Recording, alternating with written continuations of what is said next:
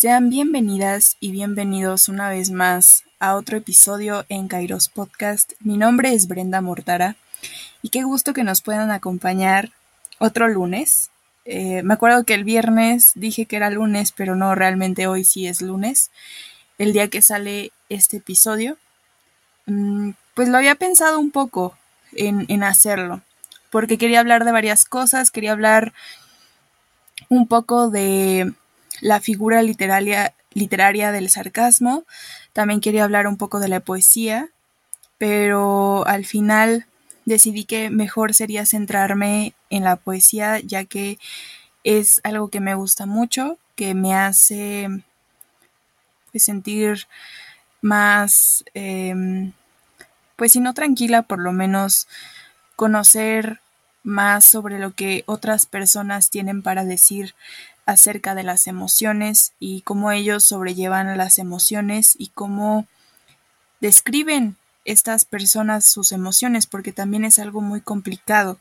El espectro emocional solo conocemos las emociones de feliz y triste, pero hay varias cosas que también podemos experimentar como seres humanos. Entonces, siento que la poesía es un gran reflejo de lo que sentimos, pero también en momentos en donde pareciera que no estamos sintiendo nada, tenemos ideas muy claras dentro de nosotros y dentro de estos grandes poetas que hace que tengan como más claro ellos también hacia dónde quieren dirigir su poesía o el poema, que es lo que van a escribir. Entonces, les voy a hablar un poco sobre varios autores que leí. Y este espero que les guste, que les sirva como pues una guía para, para ustedes, para que pues no sé si despierta su lado poético, está perfecto, pero también por si tienen curiosidad y no saben por dónde empezar con la poesía, pues creo que este episodio les puede ayudar mucho y les puede dar como grandes tips y ahora sí que varias recomendaciones, aunque no las, eh, aunque no las hayan pedido ni solicitado, pero la poesía yo siento que es algo muy importante. Estaba leyendo en varios artículos antes de hacer este episodio que mucha gente no considera la poesía importante, que la considera como pesada, como muy redundante, aburrida incluso, de que no saben por qué los autores hablan sobre el mismo tema o, por ejemplo, dicen voy a cruzar la calle, pero lo dicen de una forma muy rebuscada que hace que el lector luego se pierda. No, no sé si a ustedes les tocó en la, pues en la escuela media superior, lo que aquí conocemos como preparatoria, es donde más te ponen a leer porque, bueno, en mi plan de estudios lleve literatura y nunca nos centramos como tal en la poesía. Nunca fue como que un libro de texto fuera dedicado a la poesía. Solo eran poemas y no eran libros de poesía.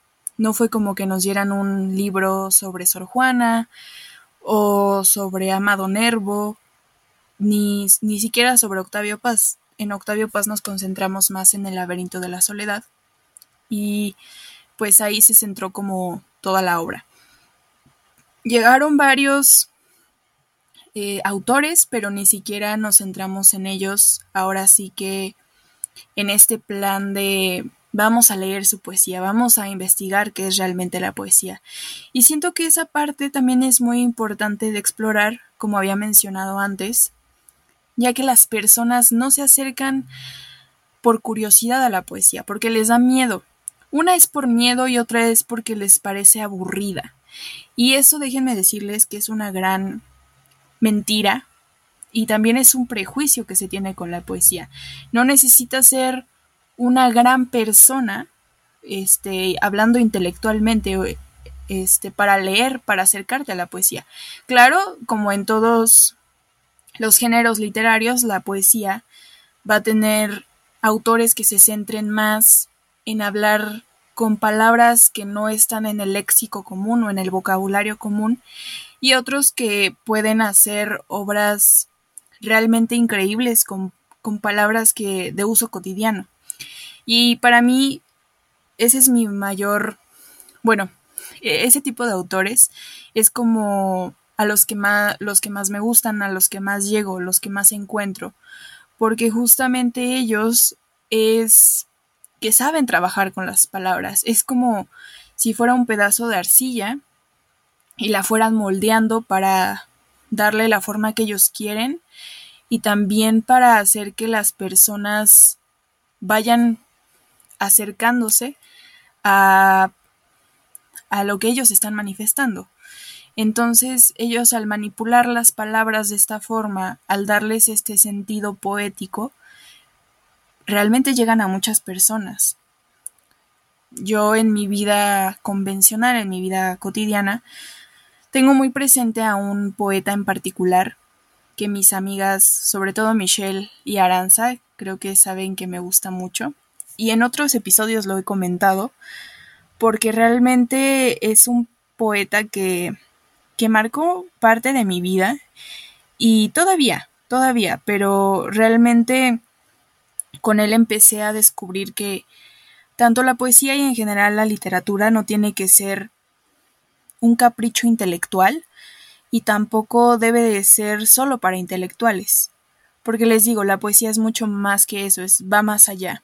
Entonces, el poeta del que les estoy hablando es latinoamericano, orgullosamente, y es Mario Benedetti. Muchos de ustedes lo conocen, em, también dentro de mi círculo lo conocen, y siento que tiene una fama de ser un poeta fácil en, en su forma de, de escribir, como que ha llegado a tantas personas que ya ni siquiera lo consideran un poeta que se deba de tomar en cuenta, que deba de ser relevante. Pero para mí es sumamente importante. Es como si Nietzsche, por ser tan conocido hoy en día, ya no valiera tanto la pena leer su filosofía. Justamente con, con Benedetti pasa exactamente lo mismo. Pero bueno, les puedo hablar maravillas de Benedetti. Este, Veo fotos de él ya de grande y me da mucha ternura porque digo, ay, qué lindo. Es tan lindo, tan hermoso, tan precioso que digo, ay, Benedetti me da mucha ternura en sus fotos. Pero cuando vas hacia su obra, yo voy a ser súper honesta. No he leído mucho de su obra, he leído poco y realmente me han regalado libros de él, pero es que también otra parte importante para mí de la poesía es que no la debes de apurar. Nunca debes de apurar a un lector de poesía, ni tampoco debes de apurar los poemas que estás escribiendo o leyendo porque pues no estás entendiendo lo que te está diciendo el poeta. Ese es un consejo que yo les doy. Desde mi persona, desde mi perspectiva, nunca apuren el poema. Siento que si queremos leer poesía como si fuera un libro de texto, lo estamos haciendo mal, porque justamente en los poemas estamos encontrando diferentes significados, diferentes perspectivas. En poemas tan chicos, digo tan cortos, podemos encontrar grandes frases. Ahorita me viene a la mente de, de Inventario 1, que es justo uno de los libros que les recomiendo en este video. Hay un poema, justo aquí lo estoy buscando dentro de mis eh, libros que acomodé y apilé aquí para hacer este episodio. Inventario 1 lo compré en la secundaria, tenía como 12, 13 años, me parece lo mucho 14. Y fue mi primera incursión, no se podría decir literaria, porque literaria ya había tenido varias incursiones, pero realmente cuando empecé a leer a Benedetti me resultó mucho más didáctico y mucho más este lúdico porque no era tan riguroso. Por ejemplo, en, en, en la primaria y en la secundaria tuve que leer varios libros que nunca me interesaron, como El Periquillo Sarmiento, o sea, me acuerdo perfectamente de ese libro, porque intentaba leerlo y no, no hacía clic conmigo. Y en el caso de Moby Dick, lo tengo, pero ni siquiera lo he vuelto a agarrar por esa no sé si decirle trauma, sino más bien como imagen de yo intentando leerlo y aburrirme insoportablemente. Entonces, siento que para una niña de 9, 10 años era súper pesado acercarse a esos grandes clásicos de la literatura, que no sé si el Periquillo Sarmiento todavía lo dejen leer, pero fue como, no, realmente no va por ahí. Seguí leyendo otras cosas, pero realmente esos libros como que no fueron los mejores para empezar. Y dentro de la poesía, pues les digo, hasta la prepa fue cuando empezamos a verla como tal, pero nunca, nunca ni en la primaria, ni en la secundaria, ni como tal en la prepa, me dieron clases de poesía. Sí, claro, nos enseñaron el, pentámetro, como el, em, no sé si llamarlo compás, pero está el ritmo que deben de tener este, los poemas, ¿no? Las terminaciones, este, ese tipo de cosas, pero fue como muy, muy técnico el asunto. nunca te llegan a explicar, bueno, a mí sí me llegaron a explicar, pero creo que no es como la parte más importante dentro de lo que me enseñaron a mí, de cómo leer un poema, cómo acercarte a un poeta, por qué libros empezar. Y la verdad es que yo tampoco soy una experta en decirles, no, pues mira, empieza por leer a tal. Yo les voy a decir los libros que en lo personal a mí me han enganchado y me han dejado un buen sabor de boca. Y el primero es ese, Inventario 1, que aquí lo tengo y tiene como mil post-its porque, pues no sé, Benedetti me dejó muy buen sabor de boca, como les había dicho. Tenemos, por ejemplo, y hoy vaguen preguntando, preguntando, ¿dónde carajo quedó, queda el buen amor? Porque vienen del odio. Entonces ese fue de Desaparecidos, que es un poema de Inventario 1 que está dentro de las primeras páginas. Otro dentro de las primeras páginas que podemos encontrar que también es una parte Vamos a reponer lo mucho que perdimos. Vamos a aprovechar lo poco que nos queda. Y ese también viene en inventario 1. Y otro, que ya va un poco más este, entrado el asunto, es un poema muy largo que... A ver, déjenlo busco porque se llama Croquis para algún día y es uno de los más largos y les voy a leer como tal un fragmento de ese. Allí están los amores, o mejor dicho, los libros que uno lee cuando está enamorado. Allí están los deslumbramientos y las fobias, las caducidades y permanencias. Seis mil o siete mil odios y afectos, novelas ríos, poemas lagunas, ensayos bahías. filatélicamente juntados en treinta años, Siempre pensé que, aunque no lo admitiéramos en público, mi, biblioteca y yo éramos uña y carne, así hasta que la muerte famosa analfabeta nos pusiera en distintas madrigueras, cuando la radio y el cantor cantaban Vivir sin ella nunca podré. Ah, yo pensaba en mi biblioteca. Y después sigue. Sigue Mario Benedetti, les digo, es un poema muy largo, pero me gusta mucho. Hay otra que dice, este, es de cotidiana 3. No hay tiempo que perder, más bien hay mucho tiempo que ganar. También me gusta mucho. Hay otra que no la he encontrado, pero, pero yo, yo ya me la sé de memoria, que es hay ayeres y mañanas, pero no hay hoyes. Entonces, esa es como una de las primeras frasecillas dentro de Benedetti con las que me quedé. No he terminado cotidiana, digo, inventario 1, porque les digo, no estoy apurando, no estoy apurando al, este, a leerlo, ¿saben? Entonces me he tomado mi tiempo, he estado como yendo de libros para acá, haciendo como mis reportes de investigación que luego tenía que hacer de la escuela, leyendo filosofía, leyendo pues novelas que no tienen nada que ver con filosofía y así, pero de repente me acuerdo de Benedetti y digo, ah, pues vamos a leer algunos poemas para continuar y si me gustan los subrayo, este, les pongo post-it, les digo que mi, mi, mi inventario 1 está como doblado por la mitad, ya tiene una marca de doblez y tiene muchos post-its. Entonces me siento muy orgullosa porque pues es como mi primer acercamiento literario. Y algún día lo voy a terminar. Luego tengo a Alfonsina Storni, que igual intenté hacer lo mismo de es de señalarlo con post-its. Me gustó también el método, entonces lo quise copiar. Alfonsina Storni, para los que no sepan, es una poetisa, bueno, no, poeta. Vamos aclarando que a mí me gusta, lo habíamos explicado en un episodio que lo había hecho con una compañera llamada Nancy. Hola, por si por si me estás escuchando. Ella me dijo que este, habían tenido una discusión y que preferían decirles poetas también a las mujeres y yo creo que está bastante bien.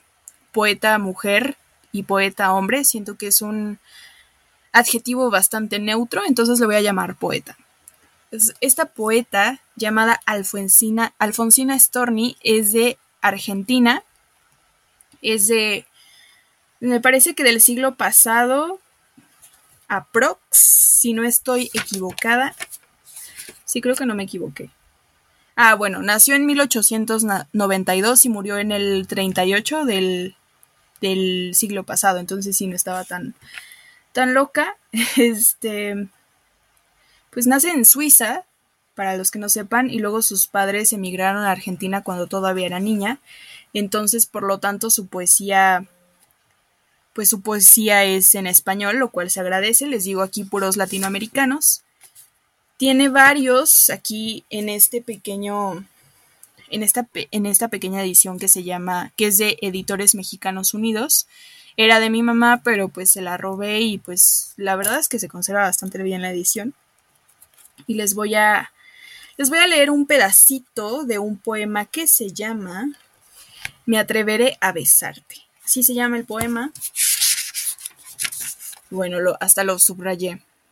Dice, acoge mi pedido, oye, oye mi voz sumisa, vuélvete a donde quedo, postrada y sin aliento, celosa de tus penas, esclava de tu risa, sombra de tus anhelos y de tu pensamiento. Acoge este deseo, dame la muerte tuya, tu postrera mirada, tu abandono postrero. Dame tu cobardía para tenerte entero. Dame el momento mismo en que todo concluya. Entonces, Alfonsina Storni tiene está igual como cantadito, ya saben, como agarrar el ritmo y por ejemplo, en el caso de Benedetti y Alfonsina Storni, pues al principio me costaba un poco agarrarles el ritmo porque ellos, aparte de, de el poema, ¿no? Que es como tiene ritmo, es, pues ahora sí que su acento uruguayo y argentino pues son parecidos, entonces lo hacen con ese ritmo. Y dato curioso también, en Spotify pueden encontrar la colección de algunos poemas de Mario Benedetti que luego yo pues cuando no tengo nada que hacer lo pongo y creo que sí es la voz de Mario Benedetti, me parece. Entonces, esa es una recomendación que les hago por si no les gusta tanto leer poesía o no tienen tiempo para leer poesía. También búsquenlos en Spotify, creo que pueden haber varios. Luego, este se lo debo agradecer a Aranza, muchas gracias.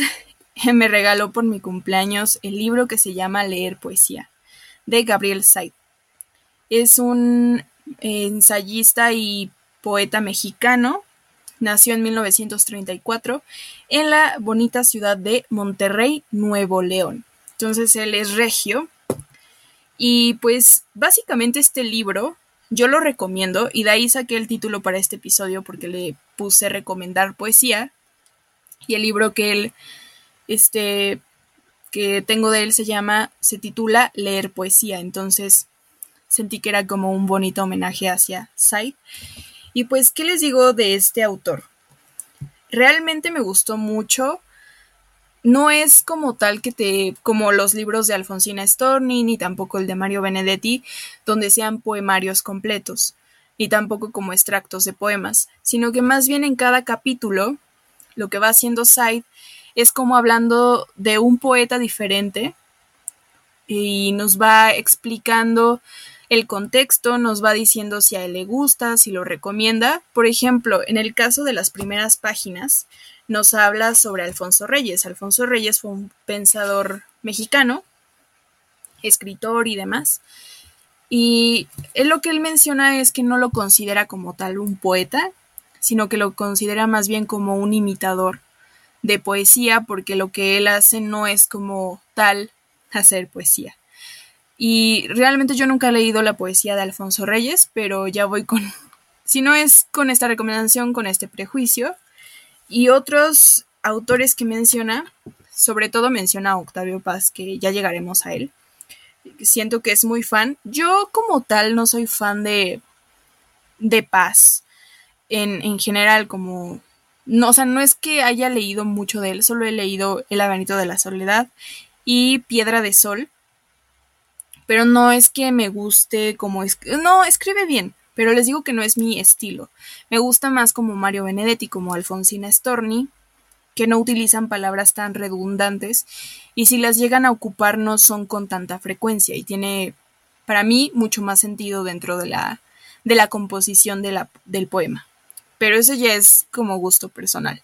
Bueno, en el caso de Said, él alaba mucho a Paz, lo cual digo sí, sí tiene de dónde alabar a Paz porque es un eh, el, eh, es uno de los grandes pensadores del siglo XX aquí en México. No, si, no sé si diría que el más grande, porque hay muchos y muchas, pero sí, sí se puede considerar como uno de los mejores, ¿no? En este caso, en Gabriel Said menciona muchas cosas. Este, sí, también menciona varios poemas. Y lo que me gusta de él es que sus capítulos son muy pequeños. Lo leí como en una semana y realmente porque fue como interrumpido, ¿no? O sea, leía un fragmentito, me tenía que ir a mi casa o tenía un descanso en la oficina o entre comidas que no estaba comiendo con nadie y estaba sola, pues lo leía. Entonces lo leí bastante rápido, son como 300 páginas, pero les digo, no se asusten, o sea, no es como como tal un poemario completo, es como más bien un libro sobre poesía. Y lo que él nos dice en un capítulo que se llama ¿Quién es usted? Habla sobre la vida literaria sucede en la lectura, no en el trato social. Esa es una de las frases que me gustó de él. Y aquí también recopilé y este, resalté muchos autores que me gustaría leer próximamente, como Baudelaire, con Las Flores del Mal. Me lo han recomendado también una profesora, me lo recomendó. Me gusta sobre todo que hay muchos autores. He escuchado mucho de Borges, que también leyó filosofía, pero justamente también de Said me di cuenta que leyó filosofía en algún momento porque menciona muchas cosas, sobre todo de Platón y de algunos pensadores filósofos que digo, ah, mira, entonces sí tiene sentido que, que lo complemente, ¿no? O sea, porque muchas personas van a decir, pues, ¿qué tiene que ver filosofía con poesía? No, pues mucho mucho. Muchos poetas también basan mucho su poesía en los autores que leen y en los autores por los que se sienten como pues ahora sí como cercanos y eso también repercute en sus lecturas, sobre todo en Borges, ¿no? Que le gusta leer mucho filosofía, lo podemos notar en él. Y por ejemplo, en Side descubría una a una poeta que se llama Concha Urquiza, que nunca la había escuchado, es mexicana. Me puse como a buscar sobre ella y también este la tengo dentro de mis dentro de mis lecturas pendientes y para comprarme sus libros, pero si ustedes ya leyeron a Concha Urquiza, por favor díganme qué tal, si tienen algún poema que me recomienden de ella, cositas así, yo las escucho. Por ejemplo, otra parte de este libro dice, es el encanto de la brevedad desmesurada, de la pequeña afirmación contundente como una ley universal. Los aforistas se toman libertades con la prosa del saber antes solo vistas en verso. Entonces aquí habla un poco sobre el verso, sobre el pentámetro yámbico y todo eso. Pues nos da también fragmentos de cartas que se escriben los poetas entre ellos. También habla sobre, ah sí, sobre Bonifaz. Otro libro que también quiero leer es Los demonios y los días. El manto y la corona, Fuego de pobres y Siete espadas. Este, él tiene como, como esos libros. Pues también habla, pues aquí hay muchos, o sea, les digo que él menciona a Salvador Novo, me parece, a Concha Urquiza, que les digo que también quiero leerla. Menciona a Enrique Carniado. Entonces es una recopilación desde su punto de vista sobre muchos eh, poetas mexicanos y latinoamericanos. Él habla, se centra mucho en los mexicanos porque es mexicano, pero sí llega a mencionar uno que otro latinoamericano, pero sí considero que es importante. También menciona a Samuel Beckett, también menciona algunos de sus libros que él escribió, bueno, algunos poemas que él tiene sobre Sor Juana, habla en algún momento, también menciona a Pitamor, a López Velarde, a Malarmé, de hecho, que también es de la, de la filosofía, a Manuel José Otón.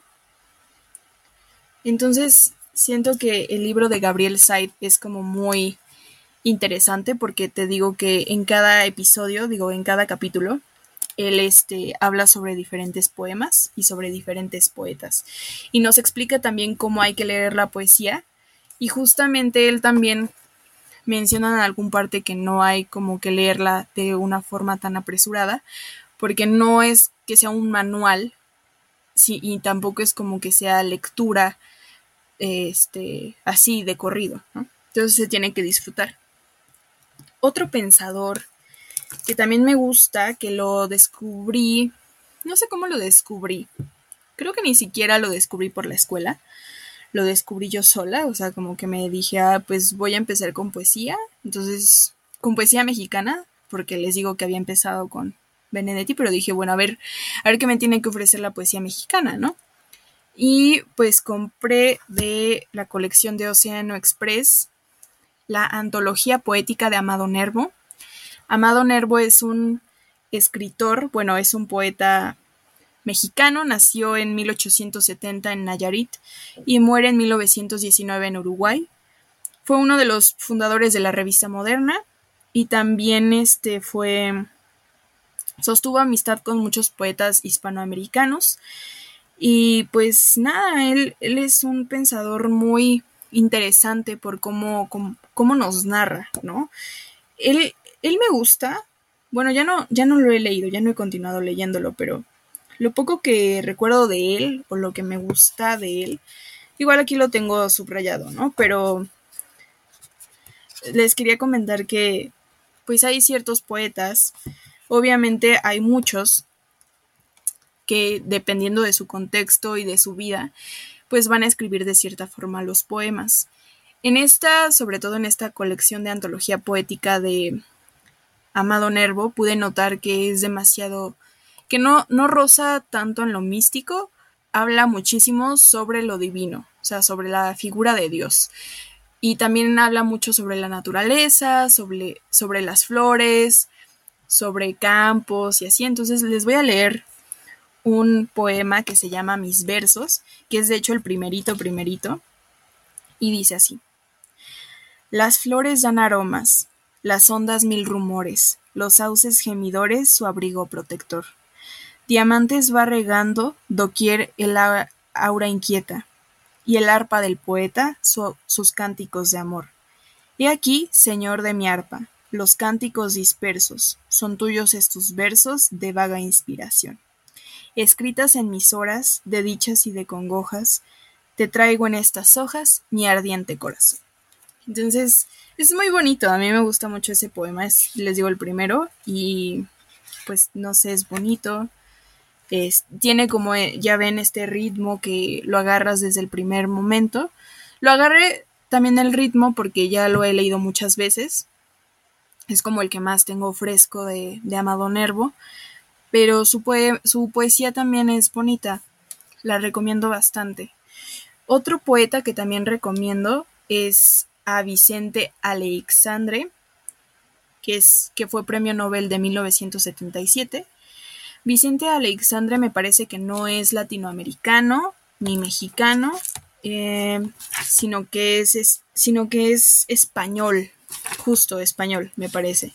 Casi no, em, les digo que me gusta cómo, cómo escribe este hombre, pero luego en algún punto se me hizo un poco pesada la lectura de sus poemas, lo dejé como a la mitad y lo dejé como un año y lo tuve que volver a empezar porque ya no me acordaba en qué parte me quedé. Entonces, pues ahorita pareciera que voy voy en el primero, pero pero pero porque se me olvidó realmente más, ¿no? Entonces vamos a leer un poema de él que vi que se llama Mi voz y dice He nacido una noche de verano entre dos pausas. Háblame, te escucho. He nacido. Si vieras qué agonía representa la luna sin esfuerzo. He nacido.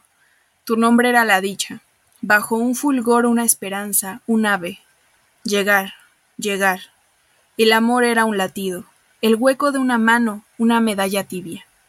Entonces son posibles ya las luces, las caricias, la piel, el horizonte. Ese decir palabras sin sentido, que ruedan como oídos, caracoles, como un lóbulo abierto que amanece. Escucha, escucha. Entre la luz pisada. Tiene como más, tiene más poemas, es muy bonito, pero les digo que a mi, a mi, a mi, para mi pesar, es un poco complicado. Hay otro poema que me gusta de él, que está en la parte de Un vasto dominio, que son como poemas que escribió de 1958 a 1962, que es ¿Para quién escribo? porque justamente también los poetas luego les hacen muchas preguntas de por qué escribes poesía, de por qué haces poesía, qué ves en la poesía. Y hay muchos poetas que contestan dentro de las entrevistas y hay otros que contestan pues sabiendo lo que mejor saben hacer, que es escribir. En este poema dice, ¿para quién escribo? Me preguntaba el cronista, el periodista o simplemente el curioso. No escribo para el señor de la estirada chaqueta, ni para su bigote enfadado, ni siquiera para su alzado índice admonitorio entre las tristes ondas de música, tampoco para el carruaje, ni para su ocultada señora. Entre, entre vidrios, como un rayo frío, el brillo de los impertinentes. Escribo acaso para los que no me leen, esa mujer que corre por la calle, como si fuera a abrir las puertas a la aurora, o ese viejo que se aduerme en el banco de esa plaza chiquita, mientras el sol poniente con amor le toma, le rodea y le deslíe suavemente en sus luces. Para todos los que no me leen, los que no se cuidan de mí, pero de mí se cuidan, aunque me ignoren, esa niña que al pasar me mira, compañera de mi aventura viviendo en el mundo y esa vieja que sentada a su puerta ha visto vida, paridora de muchas vidas y manos cansadas. Escribo para el enamorado, para el que pasó con su angustia en los ojos, para el que le oyó, para el que al pasar no miró, para el que finalmente cayó cuando preguntó y no le oyeron. Para todos escribo, para los que no me leen sobre todo escribo, uno a uno, y la muchedumbre y para los pechos y para las bocas y para los oídos donde, sin oírme, está mi palabra.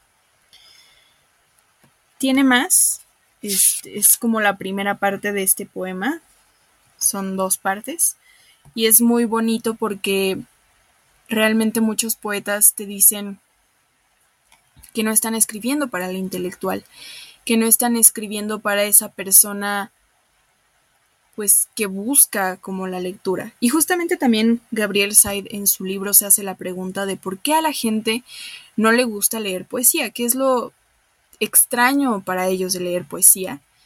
Y justamente menciona de que no es algo que les que como que le falte a la poesía, no es como que haya malos pensadores, sino que más bien hace falta esa cultura de, de la poesía y del acercarse a la poesía y justo también hace una encuesta de lo que piensa la gente sobre la poesía y lo que descubre porque deja como estas preguntas justamente en pues en conferencias de libros o en presentaciones de libros que justamente la poesía no sale de la burbuja intelectual que las mismas personas que critican o hablan de la poesía pero además lo hacen de forma así, no, es que la poesía es increíble, pues lo hacen porque ya son expertos, porque saben y realmente la gente que dice que es aburrida es porque ha tenido una mala experiencia con la poesía. Y siento yo, desde mi punto de vista, que es, es algo que no se sabe enseñar en las escuelas, que no se sabe dar el mensaje adecuado, de, de que no se sabe acercar a las personas a la poesía. Y eso es muy importante. No es solo porque estemos aprendiendo a usar el lenguaje de otra forma, del, hablando de de esta figura poética, sino también para intentar hacer que no vean el mundo de una forma tan literal. El mundo no es literal. Y creo que por eso a mí me gusta la poesía, porque a mí no me gusta tomarme las cosas tan literal luego. No me gusta que cuando dicen algo es porque ese algo es real.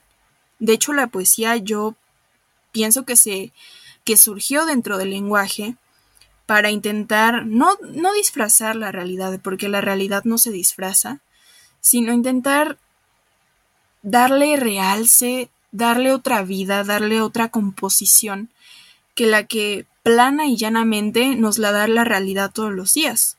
Eso, con eso convivimos todos los días. Entonces, la poesía es lo que es lo que a mí me gusta que hace, que le da dimensión, que le da color, que le da que que hace que vibre diferente, que, que se sienta diferente.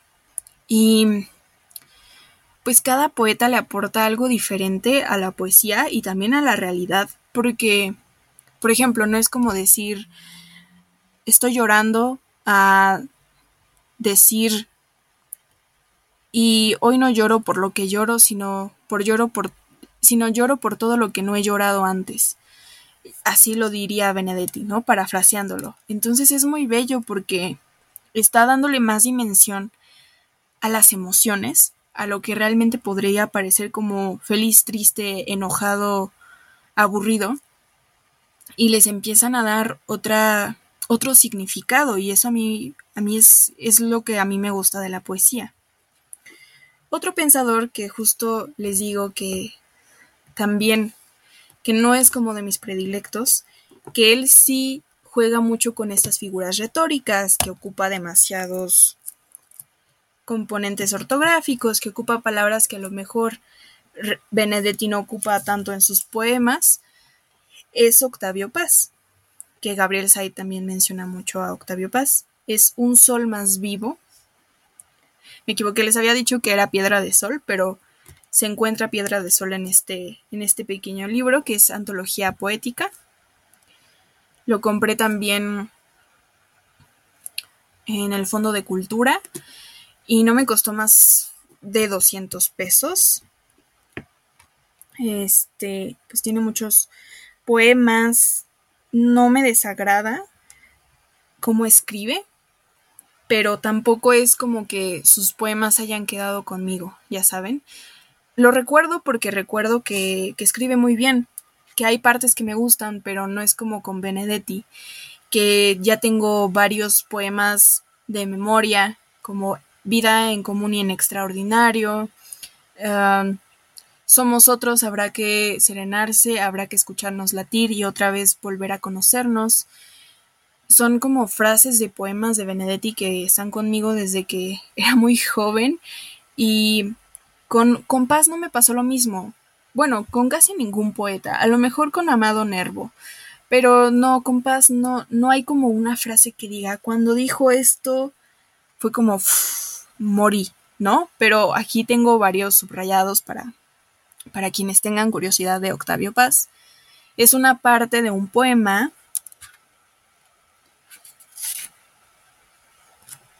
no sé cómo se llama, pero es un fragmento. Una disculpa por no pasarles el dato. Se llama, bueno, voy a empezar. El planeta se vuelve dinero. El dinero se vuelve número. El número se come al tiempo. El tiempo se come al hombre. El dinero se come al tiempo. Esa es como una parte de su de un poema. Otro, otro que se llama En la calzada, que es un fragmento. Todos caminan, nadie se detiene, cada uno a sus asuntos, al cine, a misa, a la oficina, a la muerte, a perderse en otros brazos, a recobrarse en otros ojos, a recordar que son seres vivientes o a olvidarlo. Nadie quiere llegar al fin, allá donde la flor es fruto, el, el fruto labios. Entonces aquí podemos ver a Octavio Paz. Les digo, él es también... Sí, escribe muy bien, me gusta cómo escribe. Por ejemplo, este es Piedra de Sol. Y voy a leerles un cachito un poco largo, pero es para que entiendan por qué Piedra de Sol es Piedra de Sol. Una presencia como un canto súbito, como el viento cantando en el incendio, una mirada que sostiene en vilo, al mundo con sus mares y sus montes, cuerpo de luz filtrada por un ágata, piernas de luz, vientre de luz, bahías, roca solar, cuerpo color de nube, color de día rápido que salta, la hora centellea y tiene cuerpo.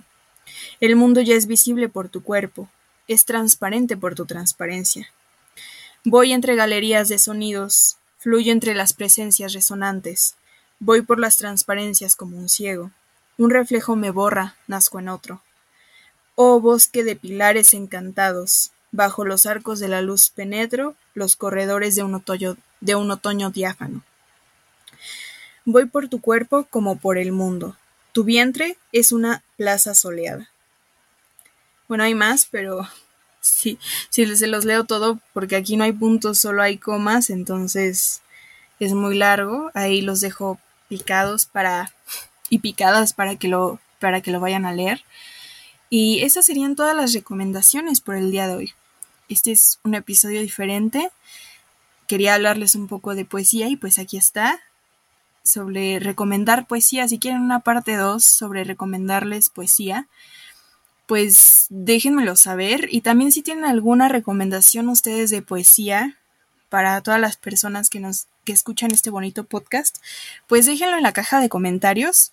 Y también para mí es una gran recomendación que me recomienden poesía.